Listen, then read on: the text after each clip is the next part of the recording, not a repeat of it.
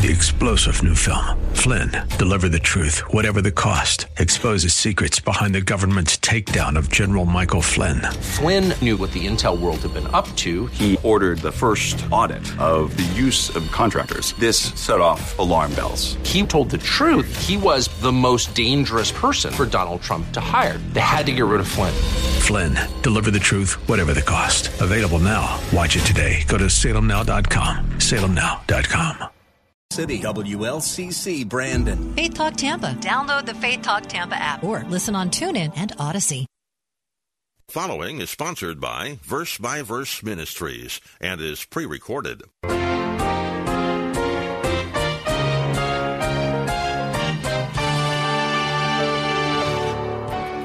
Now I want to show you something about Galatians 5:24 that is very critical to understand. And I think when you see it, it'll help you to, to know what Paul is really teaching about overcoming our fleshly desires. I want you to notice exactly what the apostle has written here about crucifixion. This is the first step in Bible study. It's called observation. I want you to observe something. I'm going to read verse 24 again, I want you to observe what he's saying. Now, those who belong to Christ Jesus have crucified the flesh with its passions and desires. That is different than everything else we have read about crucifixion. It's different than Romans 6, it's different than Galatians 2:20, and I'm going to show you why. The expository method of teaching by Pastor Steve Kreloff really helps us to understand the correct interpretation of Scripture. Steve will be bringing the middle part of a three part discussion on the topic of the conflict between the flesh and the spirit as he continues his study from Galatians chapter 5, verses 24 through 26, on our next verse by verse program. Thank you for being in class today.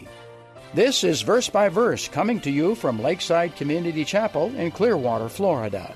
Pastor Steve has been ministering there since 1981. He is presently in the middle of a part of his last message on this portion of Scripture.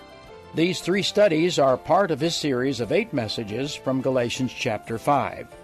Let's get into class now. Here is Pastor Steve. Now, in the verses that follow, which we've already looked at, Paul speaks about the intensity of this battle for sanctification by explaining the internal struggle that's going on inside of every true believer. He tells us we have two warring factions and factors fighting it out within us. We have the indwelling spirit who opposes the evil deeds that our flesh wants to do. And we have our flesh opposing the fruit of godly attitudes that the Holy Spirit wants to produce in our lives. It's what he says in verse 17. And as if to prove his point, Paul speaks of, and he contrasts these two opposing factors by mentioning in verses 19 through 21 some, not all, but some of the evil deeds of the flesh. And then in verses 22 and 23, he mentions some, not all, of the righteous fruit, those attitudes that come and are produced by the Holy Spirit. But now that Paul has explained that the way to keep the flesh from doing these evil deeds is by walking in the Spirit, with the result being that not only will we not gratify the lusts of the flesh, but we will bear the fruit of the Spirit, Paul's ready to move on. He's ready to move on and tell us about a second key truth concerning sanctification, which is in addition to walking in the Spirit, we must crucify the flesh. Notice verse 24. Now, those who belong to Christ Jesus have crucified the flesh with its passions and desires. Paul states that those who belong to Christ, meaning all those who are saved, all those who have placed their trust in Jesus alone for their salvation. Every true Christian, he says, have crucified, we've crucified the flesh. And what does he mean by this? And specifically, what does it mean to crucify the flesh? And when did this happen to us? Paul says in verse 24, it already happened. We've done it. When, when did this take place? First of all, we need to understand that in using the term crucify, Paul is referring to the way by which someone in his day was executed by the Roman authorities. They were crucified. In Roman times, the most disgraceful criminals, not all, but the most shameful, disgraceful criminals were put to death by crucifixion. That's why it was such a horrible way for Jesus, the sinless Son of God, to die. So to crucify the flesh means to kill it, to execute it, to put it to death. In the wonderful words of the King James Version, to mortify it. It's a great word. Mortify the flesh, kill it. But notice, notice that Paul says that all who are Christians have already crucified the flesh. See, the verb here is in the past tense, meaning that this event of our crucifixion already taken place. Already taken place. How can this be? Because if we have already crucified the flesh, then why are all those fleshly desires still so active in us? In other words, if our flesh is already dead, then why is there a war going on inside of us constantly? That war in which the desires of the flesh still want to be gratified, and they're fighting for supremacy over the desires of the Spirit of God. Listen very closely. The Bible teaches that at our conversion, our old self was crucified because at conversion we became united with Jesus Christ. And since he was crucified, we are considered crucified too.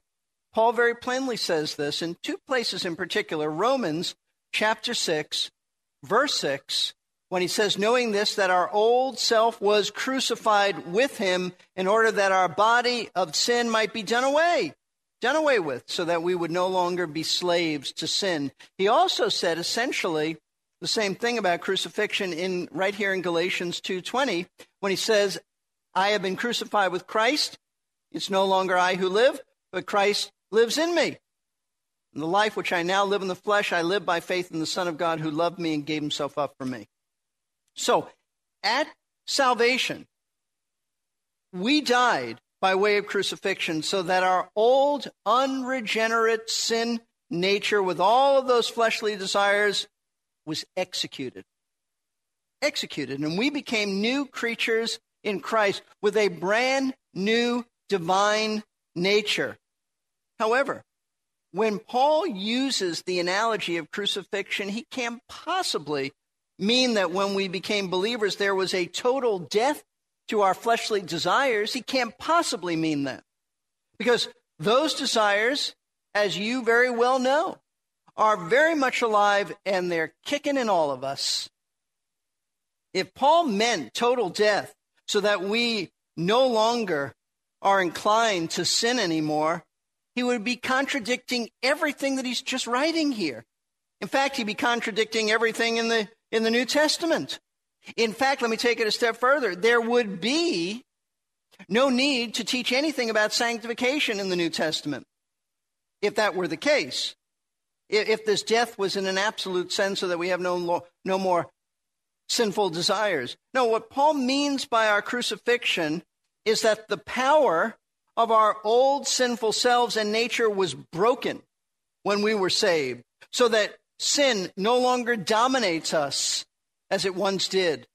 Sin no longer reigns supreme over us as it once did, so that we were, we were enslaved to sin. We had to sin. We had no choice in the matter. But listen, though we are not dominated or enslaved to sin anymore as, as people who have been set free, as believers in Christ, we still have ongoing struggles with our fleshly desires because we continue to be fallen creatures awaiting absolute perfection when we come into the presence of our Lord. I like the way John MacArthur explains this situation. He writes this the flesh, with its passions and desires, is dead in the sense of no longer reigning over us or holding us in inescapable bondage. Like a chicken with its head cut off, the flesh has been dealt a death blow, although it continues to flop around the barnyard of earth until the last nerve is stilled. Listen, what the New Testament teaches is that once we become Christians, we are no longer in bondage to sin. We've been set free from having to obey our fleshly affections. We have a new nature. That new nature has new godly desires, and we have the indwelling spirit who enables us to obey those godly desires. But though sin no longer reigns over us, we are still tempted to sin. Because, in the words of MacArthur, we still have those fleshly passions and desires flopping around like a chicken with its head cut off. And because they are still flopping around, we have to make sure that we crucify those desires, those flopping desires, every single day. That appears to be the point that Paul is making here in Galatians 5:24. Now I want to show you something about this verse that is very critical to understand. And I think when you see it, it'll help you to, to know what Paul is really teaching about overcoming our fleshly desires. I want you to notice exactly what the apostle has written here about crucifixion. This is the first step in Bible study. It's called observation. I want you to observe something. I'm going to read verse 24 again. And I want you to observe what he's saying. Now, those who belong to Christ Jesus have crucified the flesh with its passions and desires.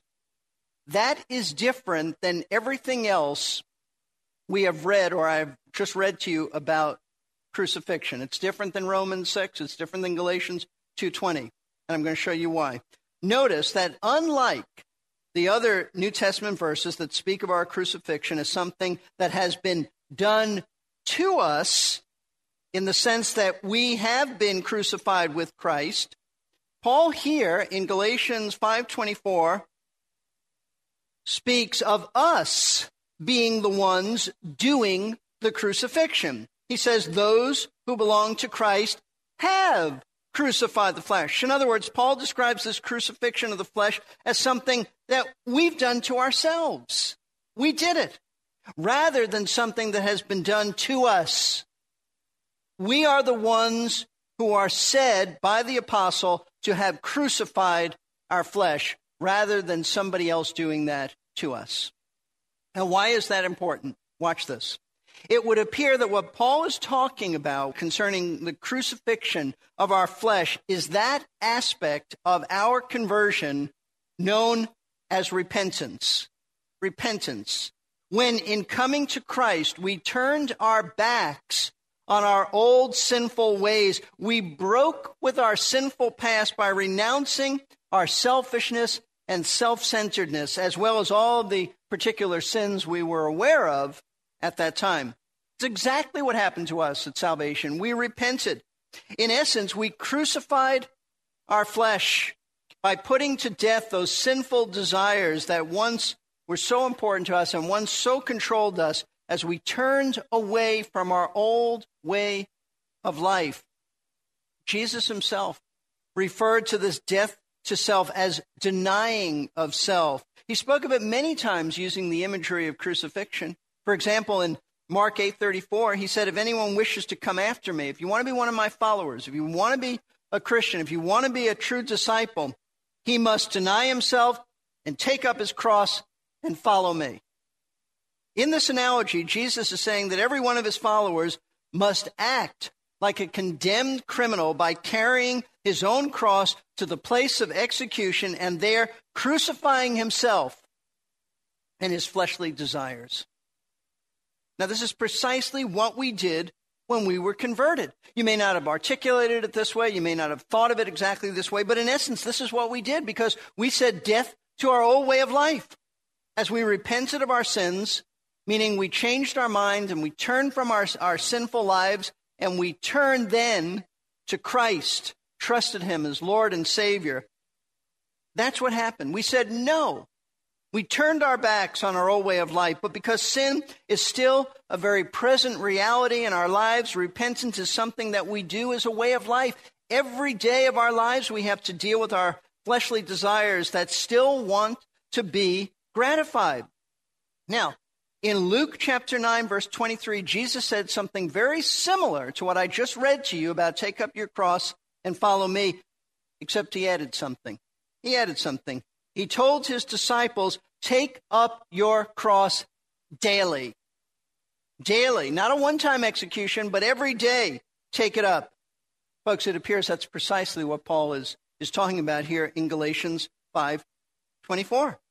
It's what Jesus said take up your cross daily even though you crucified the flesh at your conversion, if you're going to have victory over your present fleshly desires, then you have to continue to crucify the flesh every day with all of its passions and all of its lusts.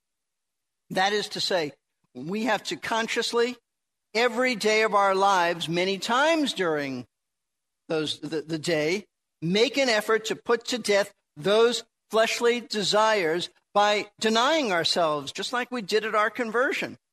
We have to consciously and continuously turn away from those sinful desires and we renounce them so that they are not gratified and grow into sinful actions. Now, this is what Paul taught here, but he, but he taught it other places in the New Testament. So it should not be surprising that we'd see this show up in a passage specifically dealing with sanctification. Where did he teach this in other passages? Romans chapter 8. Notice Romans chapter 8, verse 13. Paul said, For if you are living according to the flesh, you must die, but if by the Spirit you are putting to death the deeds of the body, you will live. He's saying all true believers, this is what they do. They put to death the deeds of the body. Then you're a real Christian and you live.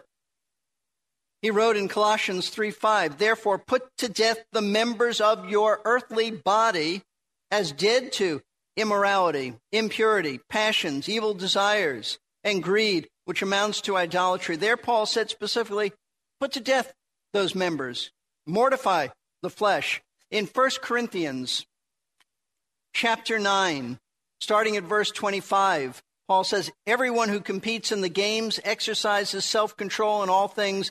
They then do it to receive a perishable wreath, but we an imperishable wreath. Therefore, I run in such a way as not without aim. I box in such a way as not beating the air, but I discipline my body. I make it my slave, so that after I have preached to others, I myself will not be disqualified.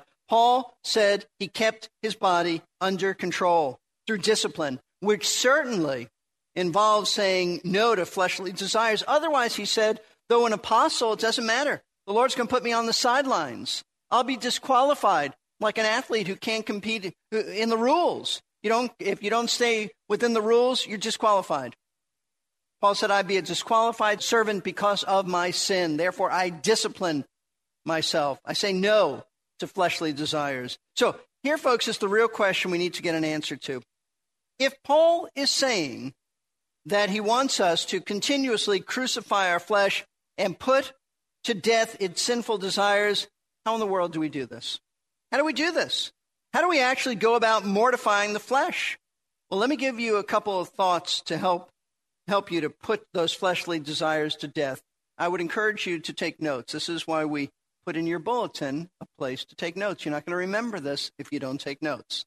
First of all, if you are going to crucify your flesh, then you have to hate your flesh. You have to hate it. You have to hate your sin enough to crucify it. You have to keep in mind how utterly repulsive and wicked and evil your fleshly desires really are.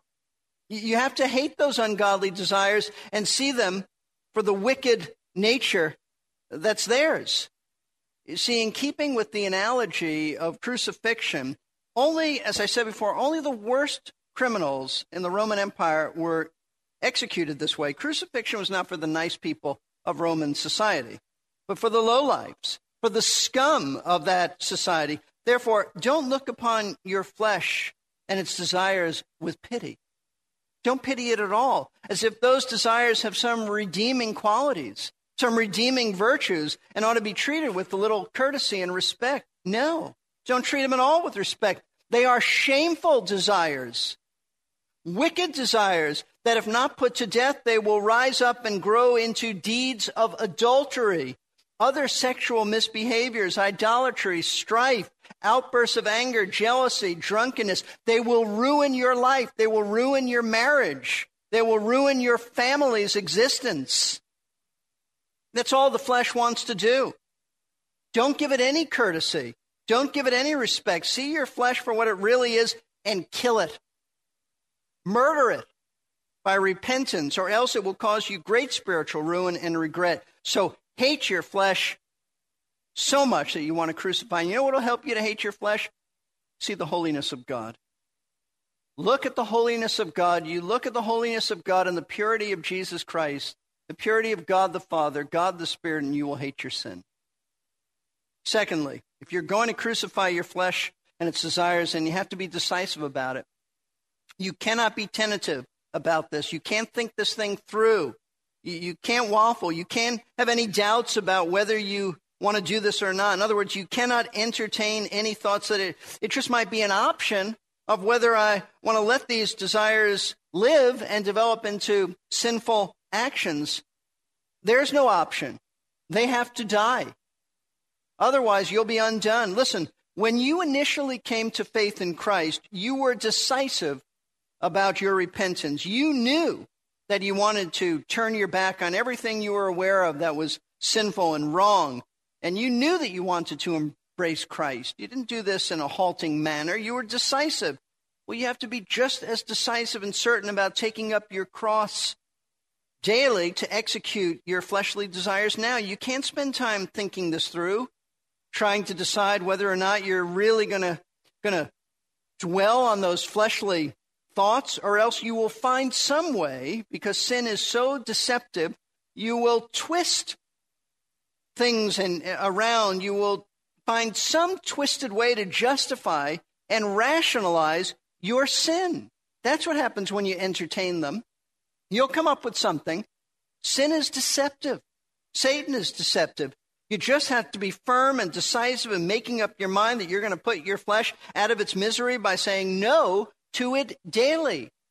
Don't have any pity on the flesh. Be decisive and kill it. I love the way John Stott explained this decisiveness in putting to death the deeds of the flesh. Here's what he wrote The first great secret of holiness lies in the degree and decisiveness of our repentance. If besetting sins persistently plague us, it's either because we have never truly repented or because having repented, we have not maintained our repentance. It's as if having nailed our old sinful nature to the cross, we keep wistfully returning to the scene of its execution.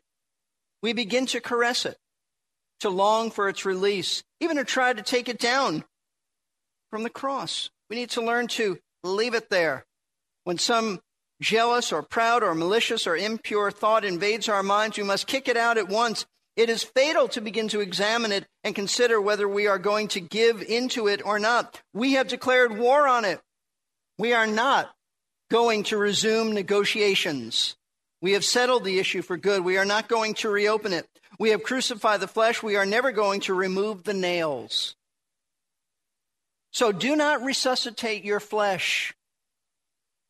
Don't bring it down from the cross. Leave it there. Don't make any provision for the flesh. Just continue, folks, to let it die.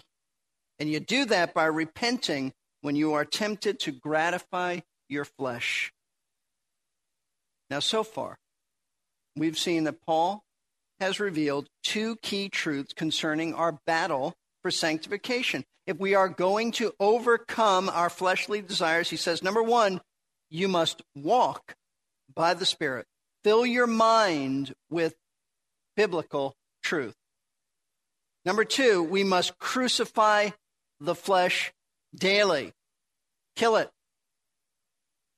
But now, the third and final truth Paul gives about sanctification is that in order to overcome our fleshly desires, we must follow the path of the Holy Spirit. Follow the path of the Holy Spirit. Verse 25. If we live by the Spirit, let us also walk by the Spirit. Now, Paul tells us here that if we live by the Spirit, and in the original Greek text, the assumption is that we do. If we live by the Spirit, we do. We live by the Spirit, let us walk by the Spirit. We do that, we live by the Spirit because we are Christians. Christians have all been made alive by the Holy Spirit, and He is the source of our life. So the assumption is this is exactly what is true in our lives. Then, since we live by the Spirit, Paul tells us we are to walk by the Spirit. In our next class on verse by verse, Pastor Steve will wrap up this message on the conflict between the flesh and the spirit, part 3. Plan to be here with us. You may order a CD that includes all three parts of this message without interruptions by calling verse by verse at 727 239 0306. Please feel free to call us if you have any questions about this program or any questions about the Bible. We are here to serve you and to help you in your walk with Christ. Verse by Verse is an outreach ministry of Lakeside Community Chapel in Clearwater, Florida. We are supported by interested friends like you who have first been faithful to their own local church. You may give to the ministry by calling us at 727 239 0306. You may give online at versebyverseradio.org and clicking on the Giving tab.